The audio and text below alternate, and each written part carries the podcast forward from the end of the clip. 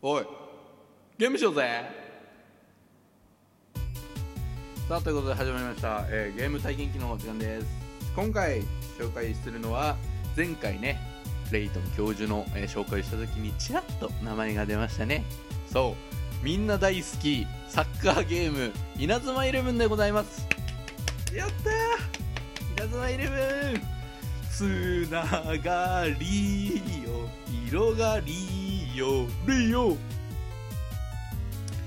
マジであー稲妻イレブン楽しかった。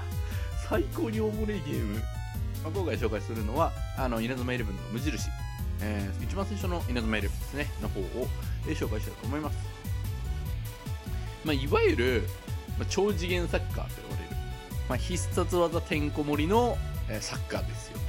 まあ、テニスの王子様みたいなね話ですよね。ああやマジでおもろかった。やっぱサッカーのゲームって僕なんかウィーレぐらいしか知らなかったから本当に。でもまあ DS でできるからね。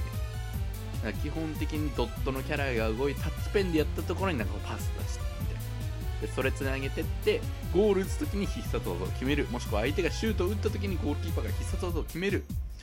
敵と味方がそのボールを奪い合いために接触した時に守る側だったらブロック技を選べるし、あの攻める側だったらドリブル技を選べるみたいなね。めっちゃおもろかった。何分ストーリーが良かったね。なんか熱くなる物語でした。いわゆるそのライモン中学っていう昔は強かったよみたいな。ライモンイレブンっていう伝説のチームがいてなみたいな。でもなんか今は弱小でみたいな。なんかその辺あれで配球感があるよ落ちた強豪飛べないカラス的な。やっぱそういうスタートは好き。でまあそこで遠藤守っていうキャプテンでゴールキーパーのやつがねいるんだよ。サッカー大好き少年が。めっちゃいいやつ。マジで好き。遠藤守がいたからこそ稲妻イレブンはあった。である日なんか帝国中学っていうあ中学校の話なのかなこれ、うん、で帝国学院ってめっちゃ強いチームとなんか練習試合をすることになったんだけどめっちゃボコボコにされるんだねボールを使ってボコボコにされるわけ。あのわざとボール当てられたりとか。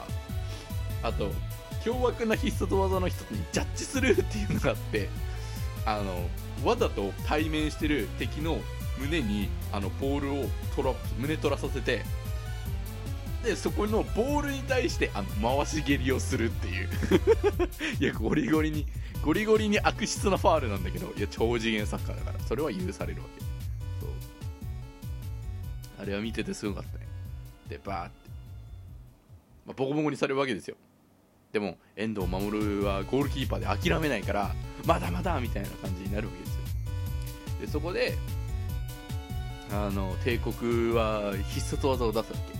3人でシュートを打つデスゾーンっていうなんか3人であの三角形作って体ぐるぐるぐるぐるぐるって回すとなんかこう黒いトライアングルみたいなのが生まれてあと3人が同時に蹴ることでそのエネルギーが集約されて的なあの詳細は知りません。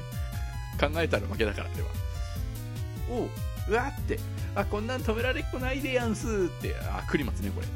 あ栗松ってやつの口癖がヤンスだからディフェンダーなんだけど。でそこでね遠藤守がね覚醒するわけよ。うわーって言ってゴッドハンドって言ってあのでかい手が出ます。何を言ってるのか分かれねえと思うが俺はありのまま起こったことを話すぜ。遠藤守は鉄道を止めようとしてでけえ手が出たんだ。でかい手出るんだよね。ゴッドハンド初めて見た時はやっぱ衝撃を受けたもん。うわべえかっけえと思った。いやそん時の子供の俺らなんかも。サッカーやろうもんならゴールキーパーやったら見てろ俺のゴッドハンドって言ってあの拳を高く上げて手を前に出す。拳高く上げてる間にシュート決められて終わるから。そう。ゴッドハンドって全然できない。でそでそこからなんかフットボールフロンティアっていう全国大会みたいなのに参加するんだけどそこはねおもろかった。オカルトなんか1回戦がオカルト中で2回戦が乗せ中だったかな。でえーっと3回戦が御影洗脳なんだで御影洗脳の後ってあれか木戸川清舟か。あの3兄弟おもろかったマジ。トライアングル Z かっけえんだよそうそう。木戸川清舟っていうまああのー、来門中学のエースストライカーにゴーエンジってやつがいるんだけどそのゴーエンジってやつがもともといたチームだったんだね木戸川清舟って。だからその木戸川清舟はあの3兄弟いるんだけど三つ子は。そいつらがなんか連携して必殺技打ってくるんだよ。トライアングル Z あのー、最後の決めポーズがめちゃくちゃかっこいい、うん、あのドラゴンボールの銀龍特戦隊みたいな感じのポーズをしてくるからシャキーン。はい。はい。トライアングル Z でもめっちゃ強いんだよ。3人技だから。であとはあとなんだっけな。そうだ。もうその元伝説のライモンイレブンの人たちが来て特訓するとかであとまさかのあいつ敵だったのにお前こっちに来てくれるんかみたいな、うん、ありましたね、うん、全然全然ここで言うけど帝国の軌道があの味方になるんだよね。途中で。そう。あそこは使ったわ。でねその帝国の監督の影山ってやつがいるんだけどこいつがまあクソ野郎でね。だろう勝つためには手段を選ばないというかお前マジかみたいな。だからまあ帝国が負けてそしたら今度ゼウス中っていう最強のやつが出てくるんだけど。いやマジでゼウス中は大変だったよ。おかしいもんあいつら。なんでそんな強い技持ってるみたいな。リフレクトバスターでしょ？ゴッドノーズでしょ？あとポセイドンウェーブ。マジで強かった。あとあれゴッドタイムだっけ？ヘブンズタイムだ。そう。